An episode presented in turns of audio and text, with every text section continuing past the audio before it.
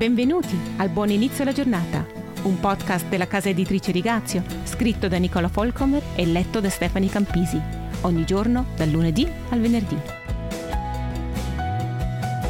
Ieri abbiamo visto che prima di rispondere con un no, Dio ha sempre un grande sì da offrirci. Adamo ed Eva poterono servirsi di tutti gli alberi prima che un unico albero gli fosse negato. In Matteo 13,45 Gesù racconta una parabola su come un mercante è talmente preso da una preziosissima perla che vende tutto ciò che ha per possedere questo tesoro. Similmente, in un'altra parabola, un uomo investe tutte le sue ricchezze per poter comprare un campo.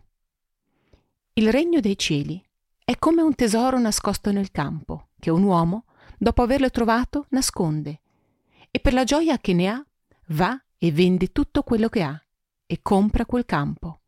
Matteo 13:44. Rinunciare per guadagnare. Il principio è presente in tutta la Bibbia. Coloro che vogliono seguire Gesù devono smettere di ricercare la felicità in questo mondo, prendersi la propria croce e fissare il proprio sguardo su una felicità molto più grande. Senza questa felicità più grande in mente, senza una profonda convinzione nel cuore che la gioia vera e duratura può essere trovata solo in una relazione intima con il Dio vivente, la vita cristiana è monotona e stancante. Davide rinuncia volentieri a mille giorni di lusso e di prestigio nei palazzi dei ricchi e dei belli per godersi un solo giorno nel cortile del Signore. Perché un giorno nei tuoi tribunali è meglio di mille. Preferisco stare sulla soglia della casa del mio Dio che abitare nelle tende dell'iniquità. Salmo 84, 11.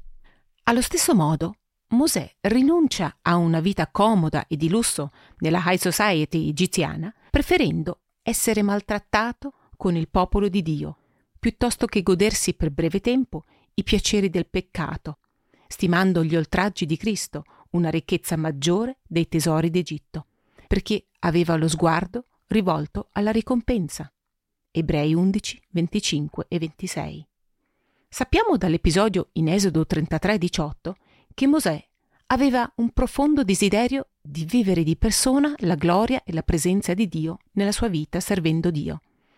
La prospettiva della gloria di una casa celeste dall'altra parte di questo abisso terreno diede anche a Gesù la forza di sopportare gli eventi terribili del venerdì santo.